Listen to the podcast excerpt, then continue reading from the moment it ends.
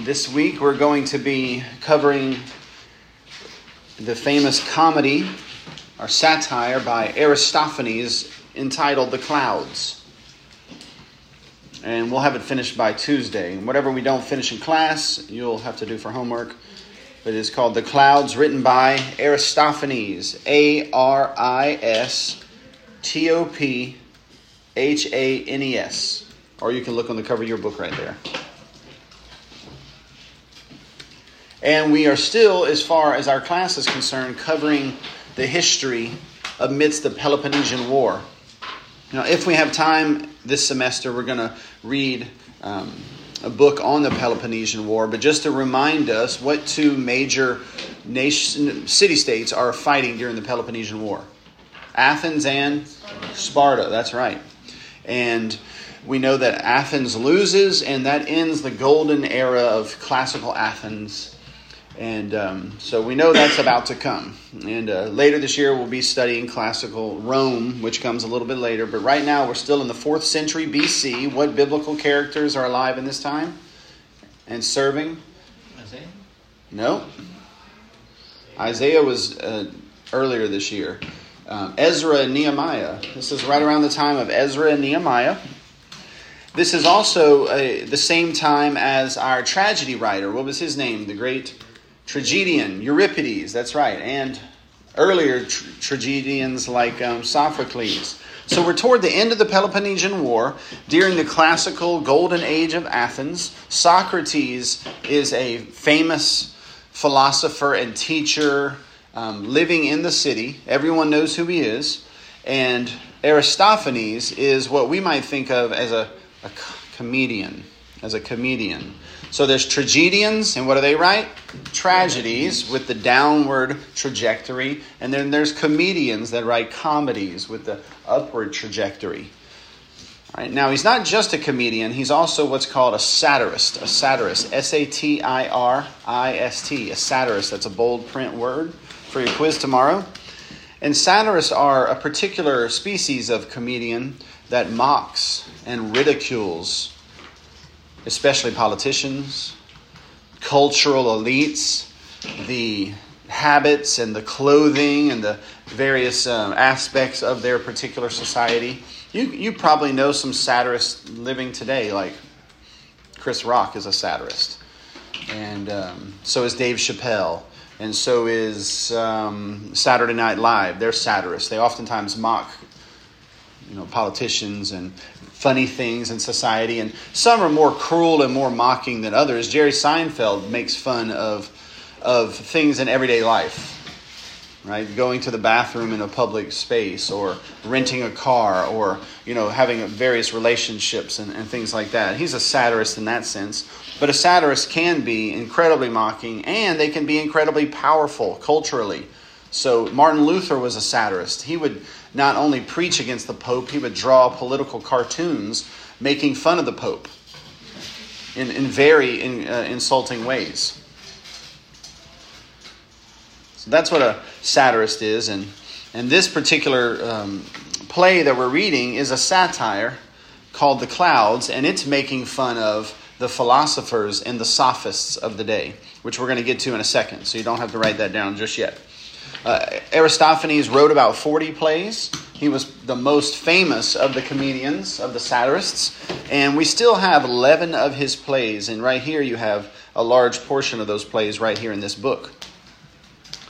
Now, these plays, these comedies, they would have been performed at festivals, especially the Dionysian festival, which was held annually in Athens.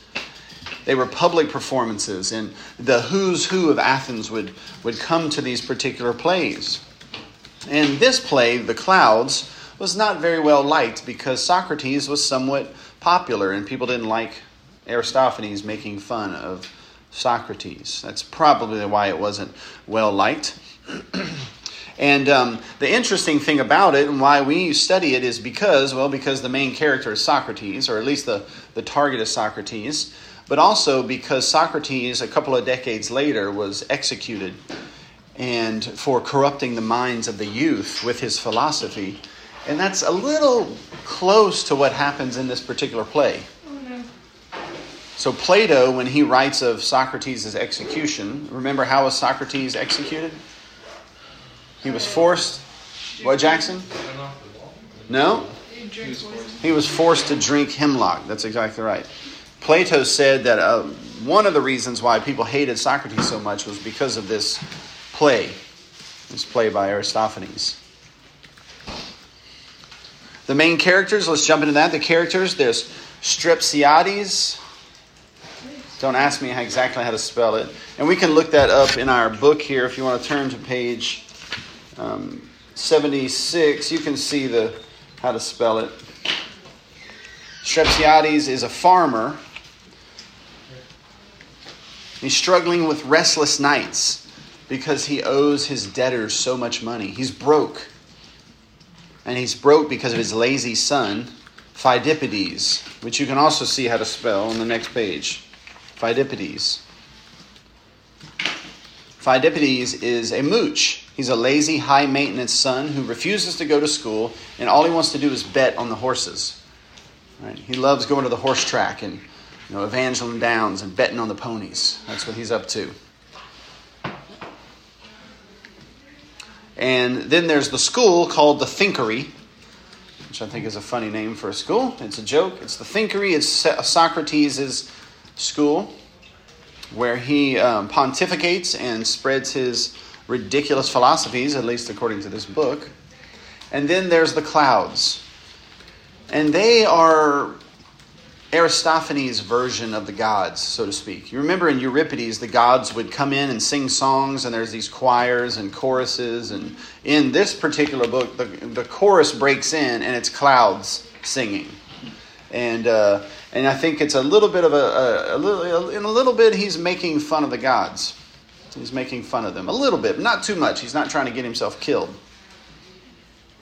So those are the main characters. And the main point of the story is this basically the farmer, Strepsiades, if I'm saying it right, is uh, overcome with debt and financial burdens because of his uh, high maintenance, irresponsible mooch of a son who keeps gambling away all of his money. And so he decides to send his son to the thinkery. What he wants is for his son to learn the techniques of the philosophers, and especially the techniques of the sophists. See, the sophists were those people who they were um, pragmatic. They weren't concerned so much with truth, but rather they just wanted to debate and argue and win the debate. And we'll talk more about the sophists in a second. But he wanted to send his son to the to the thinkery so that he could learn how to win arguments so that he could win arguments in court and save his father from his legal fees. But his son, of course, is a loser. He doesn't want to go to school. And so instead, the farmer dad, he enrolls himself in school. And then hijinks and comedic instances ensue. He is eventually kicked out of the school by Socrates for being a class clown, farting in public, and other crazy things. Um, he describes all the various things that take place in the school, like um, researching how far fleas can jump by putting little boots on their feet, and other strange things like that. And so, uh, one I remember one particular scene is where he's the whole class is studying the moon by staring at the ceiling.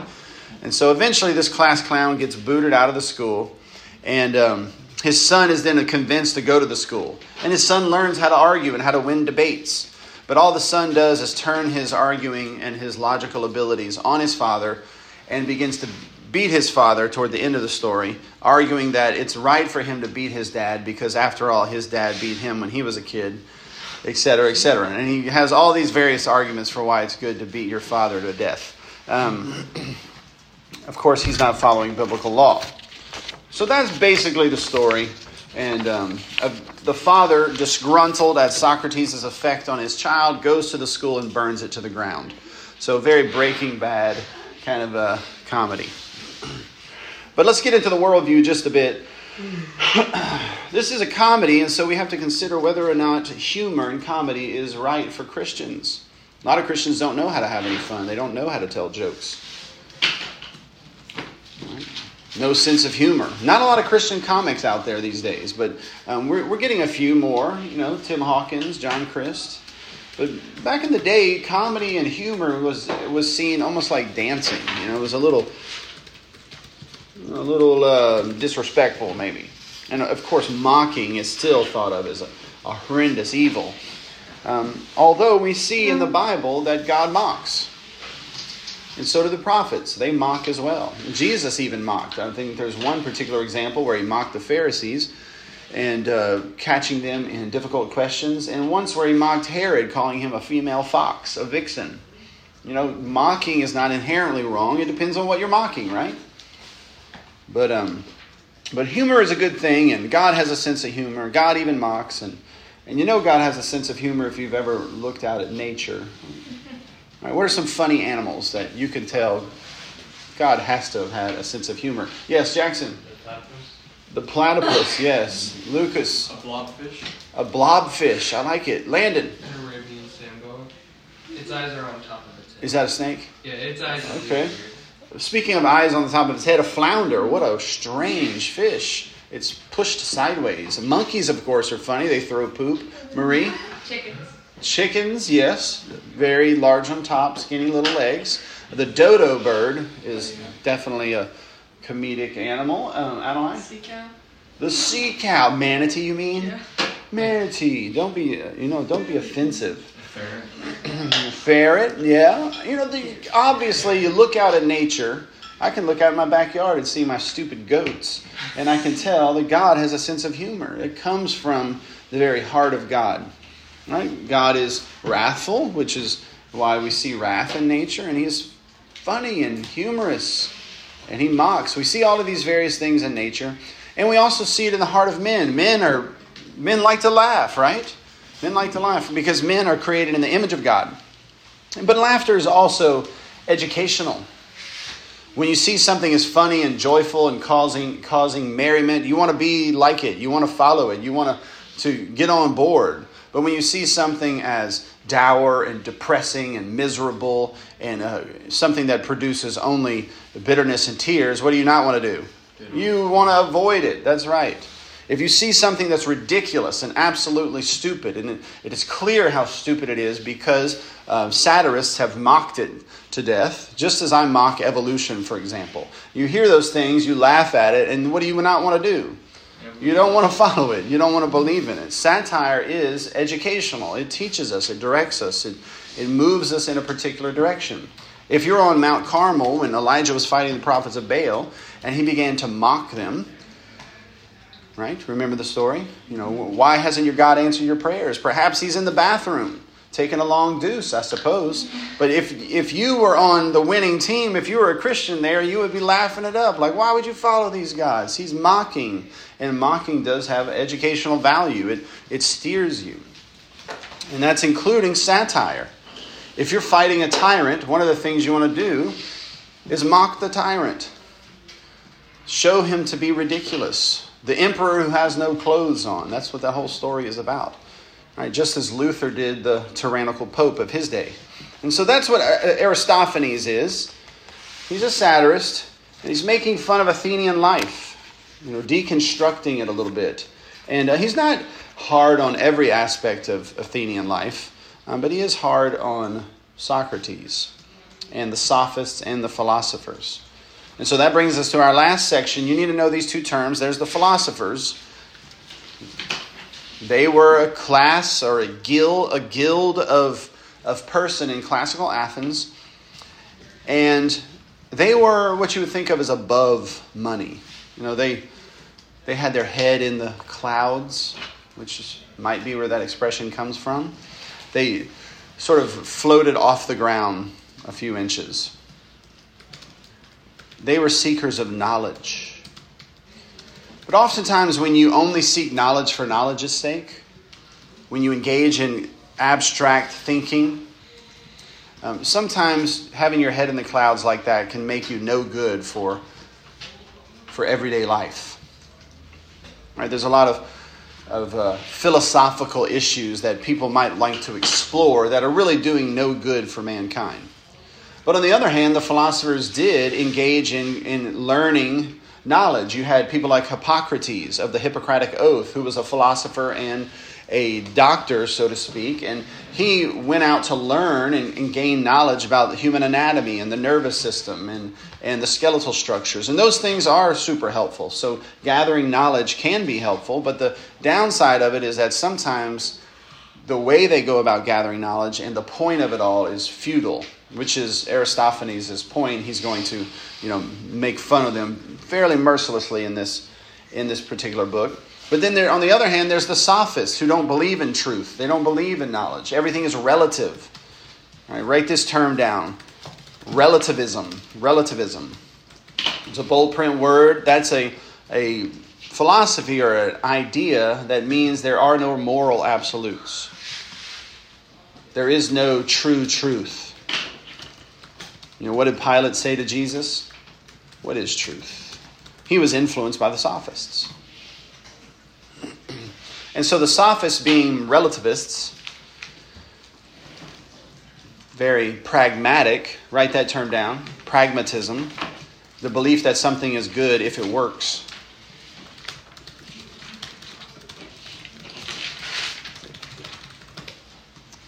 They were like our modern day postmodernists who don't believe in truth. Have you ever heard someone say, Well, that's true for me? Or, or they've referred to truth as my truth. Well, I have my truth and you have your truth. That's very sophist of them. The sophists were that way. They didn't believe in objective truth or beauty or goodness. And so the end result was money, power, winning the debate. And so, with debates and arguments, they'd go round and round, um, trying to win whatever debate contest, for example, in classical Athens, or whatever contract they were trying to get. They were your, uh, your sleazy car salesman who has no morals and no values and is simply cares only about the bottom line. And he uses trickery and deception and, and deceitful sales tactics to win your heart over. Make sense? Aristophanes is going to make fun of both these groups, the philosophers and the sophists. He does put Socrates as a sophist, which is not historically accurate as far as anyone can tell. But he also mocks the gods, but not too much. And he mocks marriage, but not too much. And he mocks the banks, and he mocks a lot of Athenian culture. But the one thing he doesn't have, because it's not biblical mockery, is he doesn't have a solution. Right? He pokes holes in, in society. He deconstructs society, so to speak, with his jokes, but he can't reconstruct society in a way that's no longer ridiculous. So there were many things about ancient classical Athens culture that was ridiculous, but they had no solution well, because they didn't have the Bible. And so I think uh, I think we'll enjoy it as we read it together, and we're going to try to read it together as a class, and uh, we'll see if y'all can keep up.